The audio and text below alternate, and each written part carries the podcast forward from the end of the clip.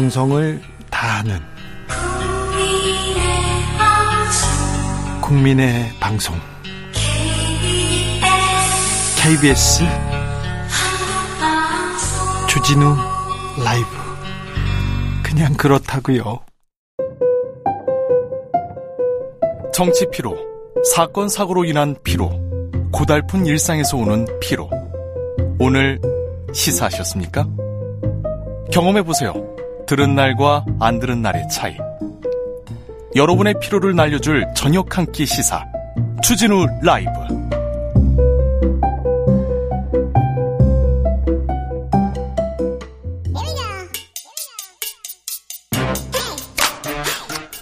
과학을 향한 진지한 고민 과학과의 수다. 주진우 라이브 과학 선생님 모셨습니다. 과학 communicator 이선호 엑소쌤 어서 오십시오. 네, 반갑습니다. 과커 엑소입니다. 오늘은 어떤 수업 준비하셨습니까? 아, 예. 주진우 기자님도 그렇고 뭐 저도 그렇고 많은 국민분들이 요즘 상황들 보면 스트레스가 이만저만이 아니지 않습니까? 그렇죠. 스트레스 많이 받죠. 네, 그래서 저는 머리가 막 하얗게 아, 네. 또 이렇게 하얀 머리가 한두 개씩 보이시는데 한두 개가 아니라 저는 다 머리가 하얘요. 그래서 염색을 한 거예요. 아, 하신 거구나. 그랬더니 또 아 왜 염색을 해 가지고 또 염색 스트레스를 받는지 네. 또 스트레스에 또 빠졌습니다. 최근에도 또 많은 스트레스 받으셨는지 또 뿌리부터 또 하얀 지금 다, 머리가 다, 다, 다, 다. 그런데요. 예. 의사 선생님도 그렇고 전문가들이 예. 아우 스트레스가 만병의 근원이에요. 스트레스 받지 마세요. 그러는데 아니 스트레스를 받지 말라고 해서 안 받습니까? 그렇죠. 받을 수밖에 없죠. 그렇죠. 네. 그래서 오늘은 제가 이 스트레스를 받을 수밖에 없는 상황에서 어떻게 안 받아. 아, 네. 하지만 이거를 받음에도 불구하고 오히려 더 건강해질 수 있는 과학을 가, 지고 왔거든요. 아이고, 네. 이거 어, 지- 건강 건강으로 가는 가장 중요한 길인데요. 네, 그래서 피할 수 없다면 즐겨라는 말이 있는 것처럼 네. 일단은 왜 스트레스가 만병의 근원일까? 어, 우리가 스트레스를 받으면 뭐 뼈가 부러지는 것도 아니고. 어, 그런데 왜 스트레스 받는 걸로 막 병이 생기고 막 뭐 골병이 생기고 이러, 이러냐. 그렇죠. 사실 우리가 스트레스를 받으면 교감신경이라는 게 활성화되는데 쉽게 생각해서 스트레스 받으면 이제 심박수가 올라가고 근육으로 막 혈액이 혈액이 많이 공급되고 어 그래서 막 순간적으로 강한 힘을 낼 수 있는 몸으로 바뀌거든요 스트레스를 받을 때마다. 그래요? 네. 이런 반응을 쉽게 말하면 이제 싸움 도망 반응이라 그러는데 한마디로 이제 스트레스 받는 상황을 이제 회피하기 위해 도망을 가기 위해 몸이 준비를 하거나 아, 예. 또는 그 상황을 극복하기 위해 이제 싸우기 위해 몸이 준비를 하는 거라서 네. 스트레스를 받을 때 싸움 도망 반응이라고 해요. 아, 예. 이해됐어요. 여기까지는요. 네, 그런데 보통 우리 조상들은 너무 연약한 몸을 가지고 있다 보니까 뭐 사자든 호랑이든 언제 우리를 덮칠지 몰라서 갑자기 스트레스를 받는 상황이면 순간적으로 엄청난 에너지를 폭발적으로 써서 주로 도망치게끔 진화가 되었어요. 네. 아무튼 이렇게 스트레스를 받으면 우리 몸에서 이제 코티솔이라는 스트레스 호르몬이 나오는데 어 이게 혈압을 높여주고 결국 혈압이 높아지면 혈관벽에 무리를 져서 심혈관 질환으로 이어지기도 하고 그리고 막 호흡이 가빠지면은 또 우리 몸에 피로를 유발하는 젖산이 쌓이거든요. 네. 그런 것 때문에 우리가 스트레스를 많이 받으면 금방 지치고 집에 가고 싶고 막 자고 싶은 거예요. 아, 스트레스 받으면 또 여, 어, 여러 면역력도 떨어지고 네네, 대상포진 왔다 이런 얘기도 하고요. 아프다, 감기도 걸린다 이렇게 얘기하는데 네. 근데요, 싸움 준비라 가끔 이렇게 긴장된 상태에서 네.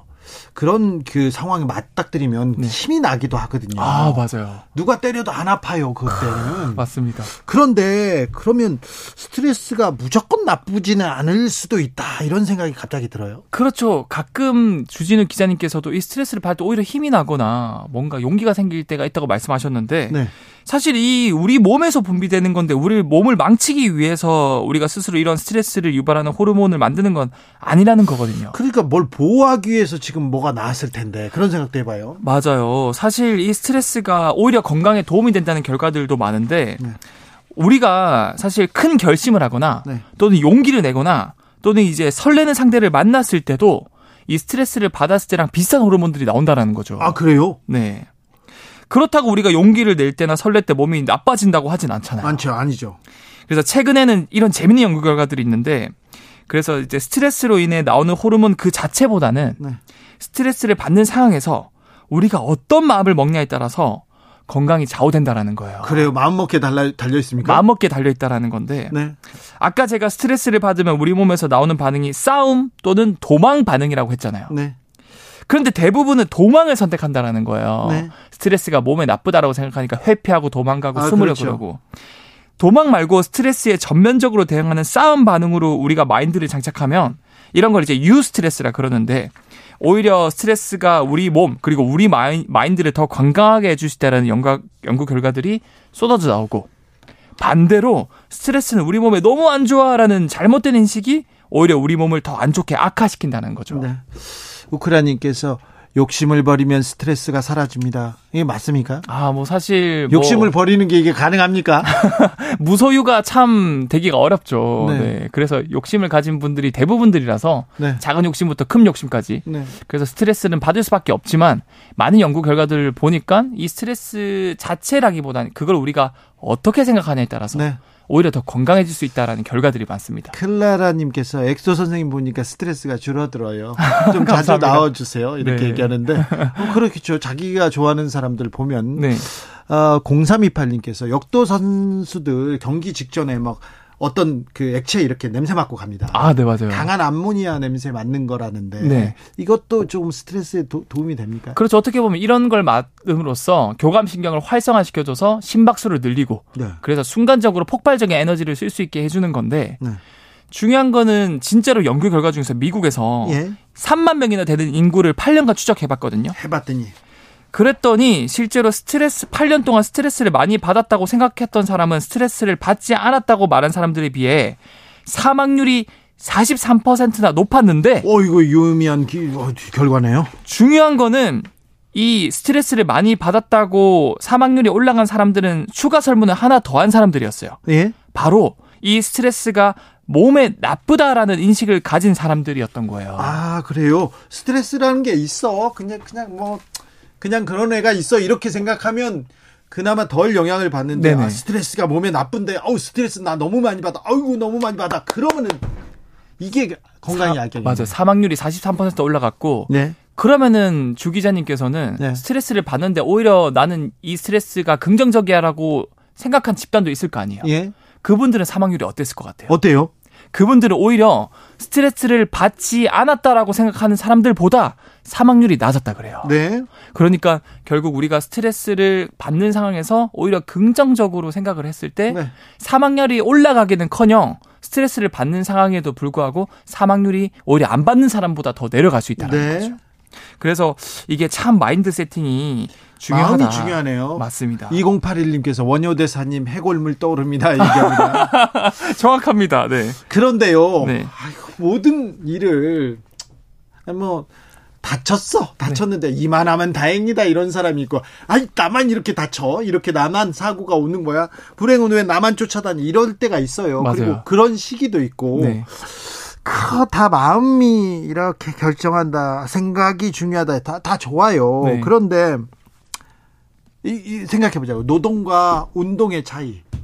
자, 똑같이 힘을 쓰는 거예요. 그렇죠, 그렇죠. 그런데 노동은 힘들어요. 네. 골병도 들고. 골병 들고 네. 맞죠. 운동도 힘들지만 어 이건 건강해. 어 이건 또또 나를 건강하게 만들어 줘. 오히려 건강해지죠. 건강해지잖아요. 네. 똑같은 힘 쓰는 일 아닙니까?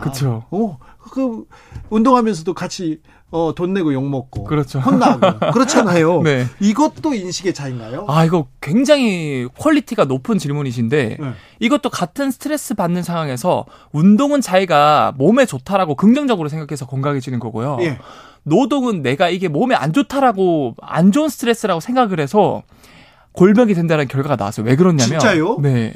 여러분들도 그래서 집에 설거지하거나 방 닦을 때 마인드를 조금만 다르게 하시면 이게 운동 효과를 낼 수 있거든요. 아, 네. 이거 PT다. 네, 그래서 이게 뭐냐면 많은 제가 아까 말씀드렸잖아요. 스트레스를 받을 때는 도망 또는 싸움 반응이라고. 예. 노동을 할 때는 도망 반응을 주로 한대요. 네. 운동을 할 때는 싸움 반응을 주로 한대요, 사람들이. 예. 그래서 보통 회피 반응을 하는 하면은 그게 무슨 말이냐면 최대한 내가 무의식적으로 몸을 편하게 쓰려고 자세를 고쳐 잡아요. 예. 무언가 일을 할 때 우리 몸이 편하다. 이게 무슨 뜻이냐면 근육은 최대한 덜 쓰고 그 하중을 최대한 뼈랑 인대에 전가하는 행위거든요. 아, 그래요? 우리가 그래서 자세를 삐딱하면 편해, 편해지는 것도 네. 근육한테 에너지를 덜 쓰게 하고 그 힘을 다 뼈에게 전가해서 척추가 휘고 디스크가 오는 거예요. 예. 아무튼 노동과 운동은 한 끗 차이라는 게 결국 노동하는 분들도 이게 아 하기 싫은 일이다 노동이다가 아니라 운동이다라고 생각하면은 편한 자세를 하려고 하는 게 아니고 오히려 근육을 많이 써서 이제 근육량이 늘어나고 건강해질 수 있다. 아, 그래요? 네. 관련 조사도 있습니까? 관련 연구도 있습니다. 예.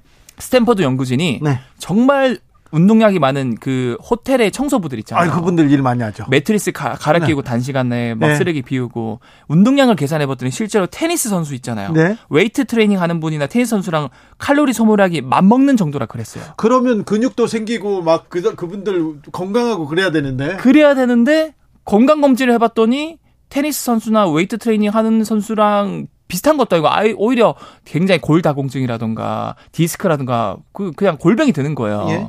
그래서 이분들이 아 이분도 이제 마인드 세팅을 해줘야 되겠다. 연구진들이 뭐 매트리스 갈아 끼울 때는 이 정도의 칼로리가 소모됩니다. 쓰레기 비울 때 이 정도 칼로리가 소모됩니다. 이거 운동이에요?라고 알려주고 체크리스트를 줬거든요. 네. 한 달 뒤에 예. 비교군 그런 체크리스트를 안 준 그 호텔 청소부랑 비교를 했을 때 월등히 체지방이 감소하고 근육량이 증가했다 그래요. 어, 정말요? 네. 어, 그러니까 집에서 이제 가사 노동 하시는 분들 네. 그 어머님들 막 이렇게 반찬 준비하고 그러 이거 운동이야. 나 서서 이렇게 어 서서 운동하는 거야. 이거 어 몸에 좋아, 건강에 좋아, 이렇게 근육에 좋아 이렇게 생각해야 됩니다. 그렇죠. 이왕 하는 거 어차피 해야 될 거면은 네. 어, 아, 하기 싫어 노동하면 이게 골병이거든요. 네. 근데 한 번이라도 아 이거 그냥 운동이다. 이, 어, 이왕 하는 거 나 PT 할 시간에 이거 운동한다 생각하자 하면은 오히려 나빠지는 게 아니고 건강에 좋아질 수 있으니까 네. 여러분들도 이 싸움 도망 반응해서 도망만 치지 마시고 스트레스 네. 반응해서 싸움으로 스트레스를 이겨내시기를 부탁드립니다. 오사 공원님 저는 얼마 전부터 설거지를 할 때요 천천히 하는 습관을 들였습니다. 그랬더니 팔목도 덜 아프고요 어깨도 덜 뭉쳐서 설거지에 대한 스트레스가 줄어든 걸 느꼈어요. 아 이거 생각 그렇다고 해서 네. 집에 있는 분들한테 막 설거지를 더 열심히 해 몸에도 좋아 이렇게 얘기하면 등짝 맞죠. 아, 그쵸, 그쵸. 네. 어쩔 수 없는 상황에서는 좀 긍정적으로 생각하자. 자 귀여운 연님께서 아, 내일부터 웃으면서 일을 해야 되겠네요. 그러니까요 일을 하면서 앉아 있는 것도 이거 운동이다 몸에 좋다 이렇게 생각해야 되겠습니다. 맞습니다. 자 과학 커뮤니케이터 에- 이선호 엑서쌤이었습니다. 감사합니다. 네, 감사합니다. 교통정보센터 다녀올게요. 김민희 씨.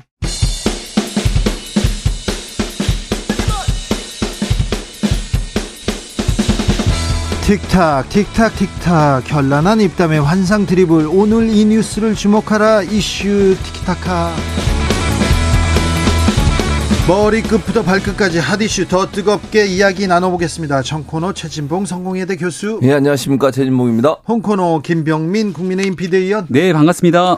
친윤 김병민 비대위원 최고위원 출마 선언을 출마. 했습니다. 야 아, 아직 선언은 하지 않았고요. 내일 하죠, 내일. 내일 저 소통관에서 음. 네, 국민들께 최고위원 출마를 좀 알리려고 합니다. 음, 왜 당 대표가 아닙니까? 그러니까요. 아, 기타금이 조금 비싸더라고요. 아, 그래요? 근데 네. 친윤 김병민까지 나오고 그러면 지금 네. 윤핵관들이 친윤 이렇게 다 줄 세우게 하는 거 아닙니까? 전 친년이란 표현을 이제 좀 그만 썼으면 좋겠는데요. 아니, 우리 윤석열 정부를 탄생시키고 정부는 그러니까 집권 당, 당이라는 게 뭡니까?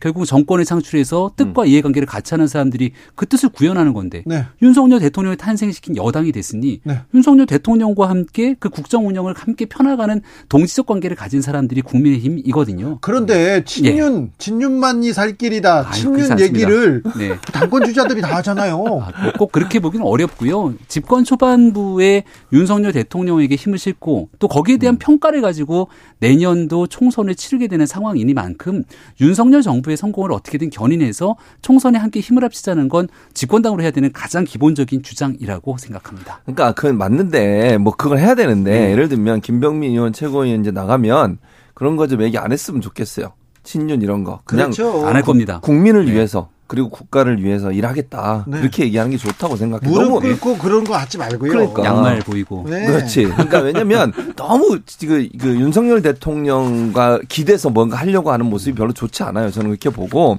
정말 최고위원이면 이건 정말 정치적 이해관계를 떠나서 정말 국회를 위해서 또 국민을 위해서 뭘 할 수 있냐 하는 부분들을 좀 적극적으로 얘기했으면 왜냐면 워낙 그런 게 너무 많으니까 김병민 위원은 최소한 발표할 때는 그런 내용보다는 정말 최고위원이 돼서 국회를 어떻게 또는 뭐 민생을 어떻게 챙길지 하는 부분에 대한 그런 포부들을 좀 바뀌었으면 좋겠다 이런 생각이 듭니다. 네, 그렇죠. 교수님이, 음. 예. 조언 진심으로 감사드립니다. 네. 국민의힘 당권 경쟁에서 지금 대표 나선 사람들, 최고위원 나선 사람들 이런 목소리 없었어요. 네. 내일이랑 모레 이제 후보 등록이 시작되는데요. 네.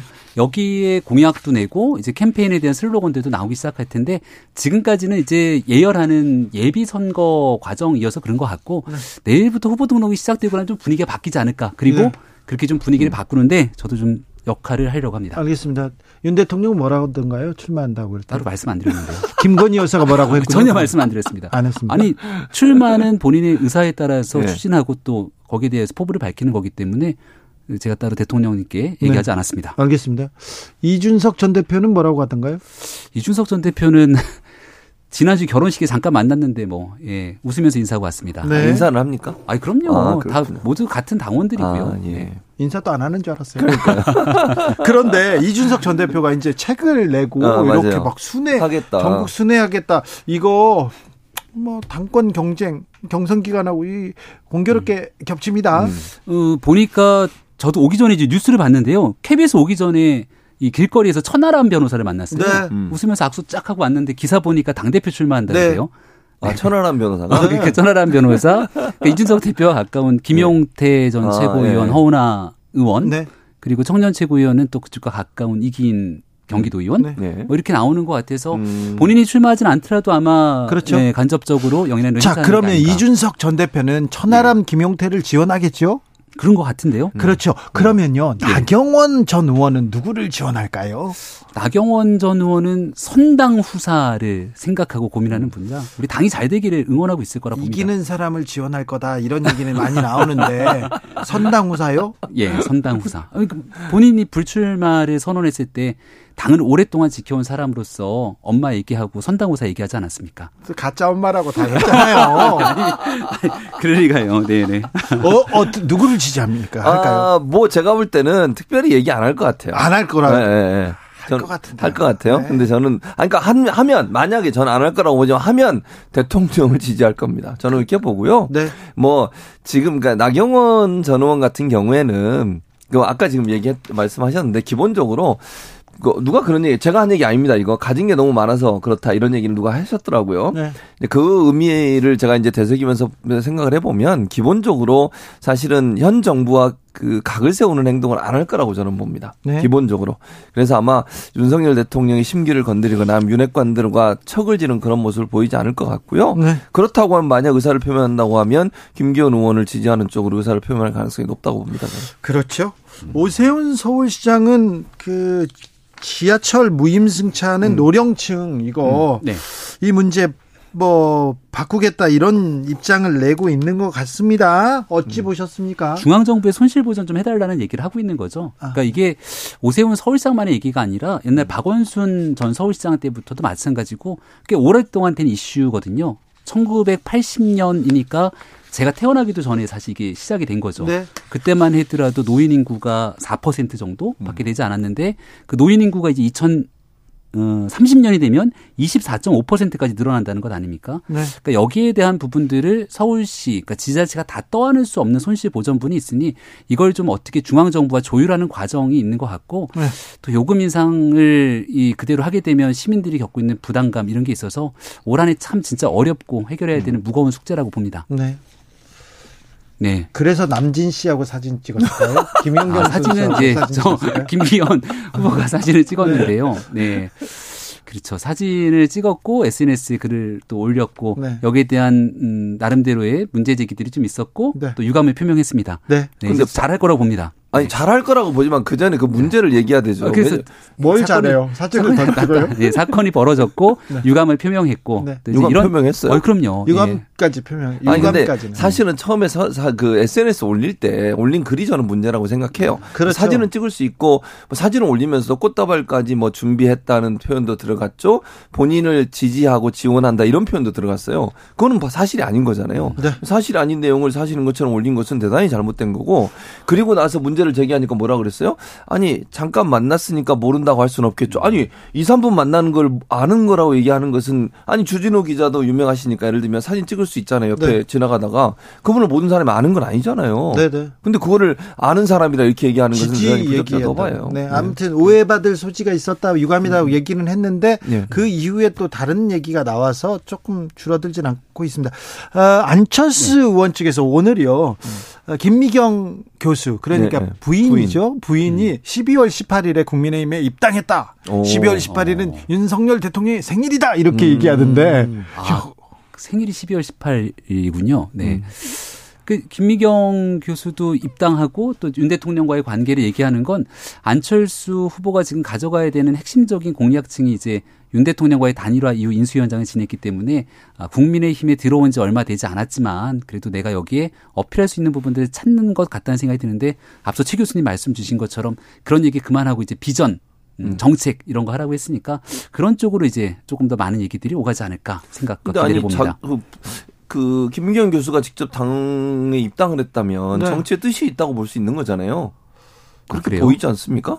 그거는 아, 부- 부인이 뭐 움직인다고 부인이 여러 네. 행사에 참여한다고 해서 직접 정치를 한다 이거는 그럴 저는 그런 생각도 있지 않았나 개인적인 생각은 있어요. 근데 그래요? 뭐 어쨌든 본인이 한 분이 들어오셔가지고 표 한 번 더 찍어준다고 해서 당선에 영향을 미칠 가능성보다는 네.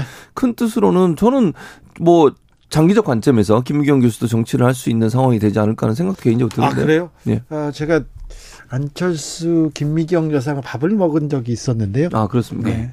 굉장히 그 부인은 네. 어, 말을 아끼시고 네. 얘기를 하는데 어, 안철수 의원께서 굉장히 중하게 어. 잘 듣습니다. 부인 얘기. 거기까지만 얘기하겠습니다.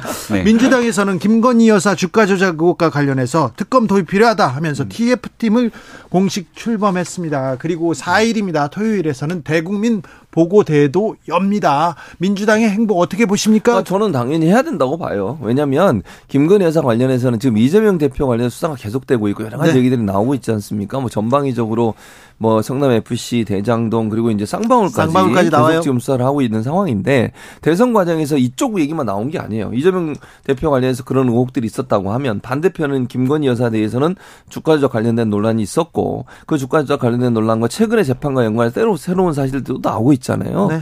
이런 사실이 나오고 있음에도 불구하고 섬- 조사를 안 하고 있는 것은 형평성 문제에서 문제가 있다고 저는 봅니다. 그래서 검찰 이 부분에 대한 최소한 최근에 나온 새로운 내, 내용에 대한 확인을 필요, 필요에 의해서라도 저는 조사를 해야 된다고 봐요.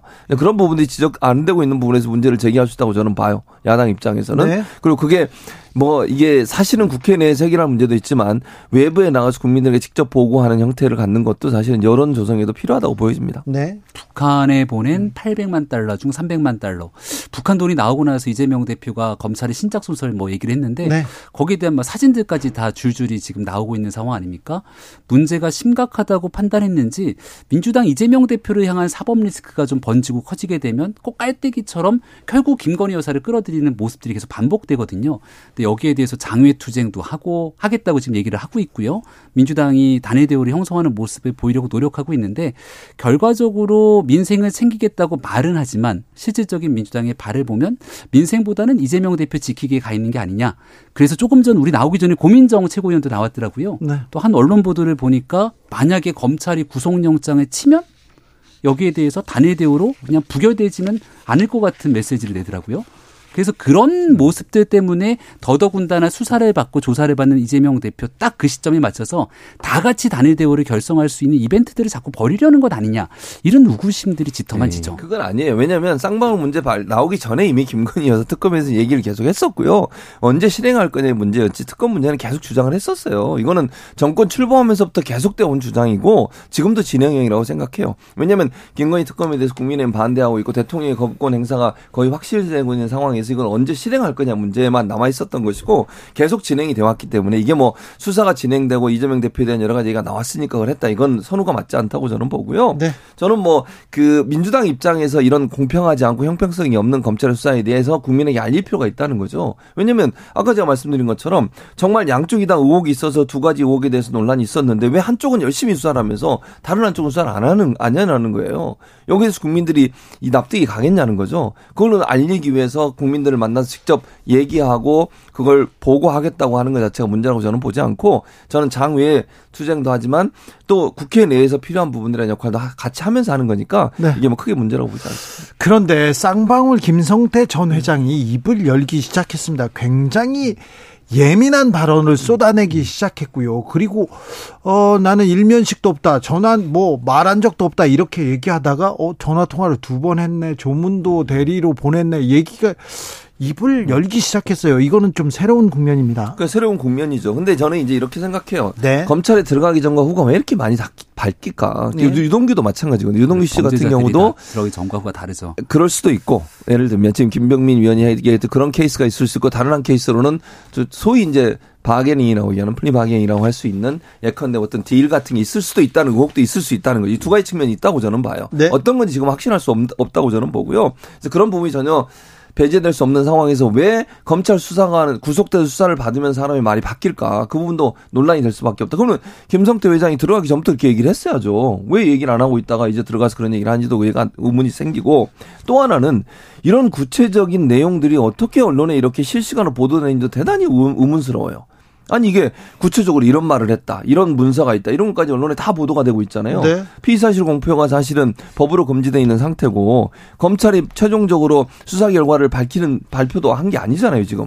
이런 상황에서 수사 내용이 이렇게 흘러나와도 되는 건지. 왜냐면 이렇게 흘러나오게 되면 언론의 보도를 통해서 국민들은 선입견을 갖게 돼요. 그렇죠. 어떤 사실에 대해서 네. 반대 의견이 제시되지 않은 상태에서 검찰의 수사 내용과 조사 내용만 밝혀지는 것은 대단히 부적절하다 이렇게 봅니다. 민주당에서 김건희 여사를 얘기하고 피 의사실 공표를 얘기할 때가 되면 아 상황이 진짜 심각하구나.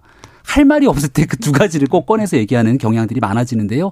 이게 꼭 검찰발 보도인 것인지 아니면 다른 어느 조사받는 상황을 통해서 나오게 된 것인지 확인되지 않는 상황이기 때문에 좀 지켜볼 필요가 있고요. 어, 여기 중요한 것은 단순한 말이 아닌 객관적인 물증도 나오지 않습니까? 저는 제일 놀라웠던 게 2019년 1월 달에 찍었다는 그 사진. 북측 인사. 이화영 경기도 평화부지사. 김성태 전 회장. 그리고 안부수 아태협 회장. 안부수 씨 구속돼 있죠? 그리고 이화영 부지사 구속돼 있죠.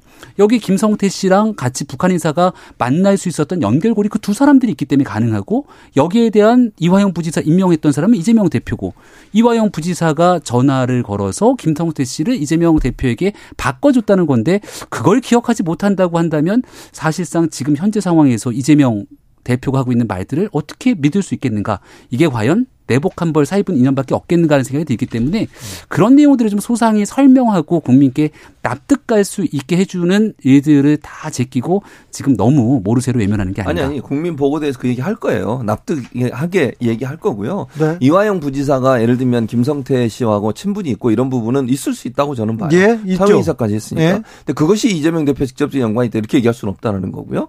두 번째 아는 자리에서 김병민 의원도 그런 경우 많이 했을 거예요. 누군가 여 모임이 하다가 전화 와가지고 아 김병민 의원 팬인데 이분이 좀 전화 통화하고 싶다. 그 전화하는 경우 저도 그런 경우가 있으니까요. 저는 별로 유명하지도 않는데. 북한 인사랑 같이 그러니까, 전화 북한 인사와 다른 아니 아니? 북한 인사와 같이 있으면 전화했는지 없는지 그건 확인이 필요하다고 네. 저는 보고요. 그 전화를 언제 했는지 몇 번을 했는지는 지금의 언론의 보도만 나와 있는 상태니까 그게 언제 했는지를 지금 단정 지을 수 없다고 저는 보고요. 네. 그다음에 북한 관련해서 예를 들어서 공문을 보냈다. 예를 들면 방문할 수 있도록 기회를 달라. 그거는 정치인을 할 수 있다고 생각해요. 그거 자체가 문제라고 보지 않아요. 그게 네. 불법도 아니고요. 예. 그러니까 그거 가지고 문제를 삼을 게 아니고 구체적으로 불법적인 내용의 증거가 있는 상태에서 얘기해야 되는 그게 없는 상태에서 말만 있어서 네. 이게 자꾸 잘못된 이미지를 만들어낼까 우려된다는 겁니다. 예. 아, 대통령과 일치화된 대표는 김기현 후보입니까? 어, 아, 우리 전당대회 얘기로 다시 돌아왔군요. 어, 뭐 전당대회는 이제 당원들의 선택을 받게 되는 건데 김기현 후보가 내고 있는 메시지를 쭉 보게 되면은 윤석열 정부의 성공을 조금 더 강하게 얘기하고 있는 것 같다는 생각이 듭니다. 아, 장재원, 뭐, 윤핵관 중에 대표적인 장재원 의원이 이런 얘기하고 이철규 의원도 가세하는데, 그러면 대통령과 일치화된 최고위원은 김병민입니까? 제가 아무리 아니라고 얘기를 해도 네. 윤석열 대통령께서 이제 국민의힘에 입당하기 전부터 네. 사실 지난 7월에 만나서 같이 정치를 함께 했고 대변인을 했고 정권 교체를 이뤄내는 길까지 함께 했기 때문에 윤석열 대통령과의 인연에 대해서 사실은 모르는 분들이 있을까라는 아, 생각이 듭니다. 윤심에 호소하시네. 아니 그 객관적인 사실을 얘기하는 거고요. 안 한다고 해놓고. 하지만 내일 출마 선언할 때 제가 윤석열 대통령과의 이런 얘기보다는 혼연일체 그런 건 하지 마세요. 제가 국민의힘의 두 번의 비상대책위원을 지냈거든요. 그러니까 당이 가장 어렵고 위기 상황에서 네. 이런 일들을 극복해냈던 이런 경험으로 총선 승리 꼭 이끌겠다는 얘기를 하려고 합니다. 시장이 두 명 김기현 안철수 다 이거 유치하다 정신 좀 차려라 이렇게 얘기 하더라고요. 총선 승리를 이끌 수 있는 비전과 그 히든 카드가 무엇인지를 이제 설명해야죠. 짧, 짧게 얘기하면 대통령이나 대통령의 잘못에 대해서 날카롭게 얘기할 수 있는 최고위원이 돼야 돼요. 그게 국민의힘의 최고위원이에요.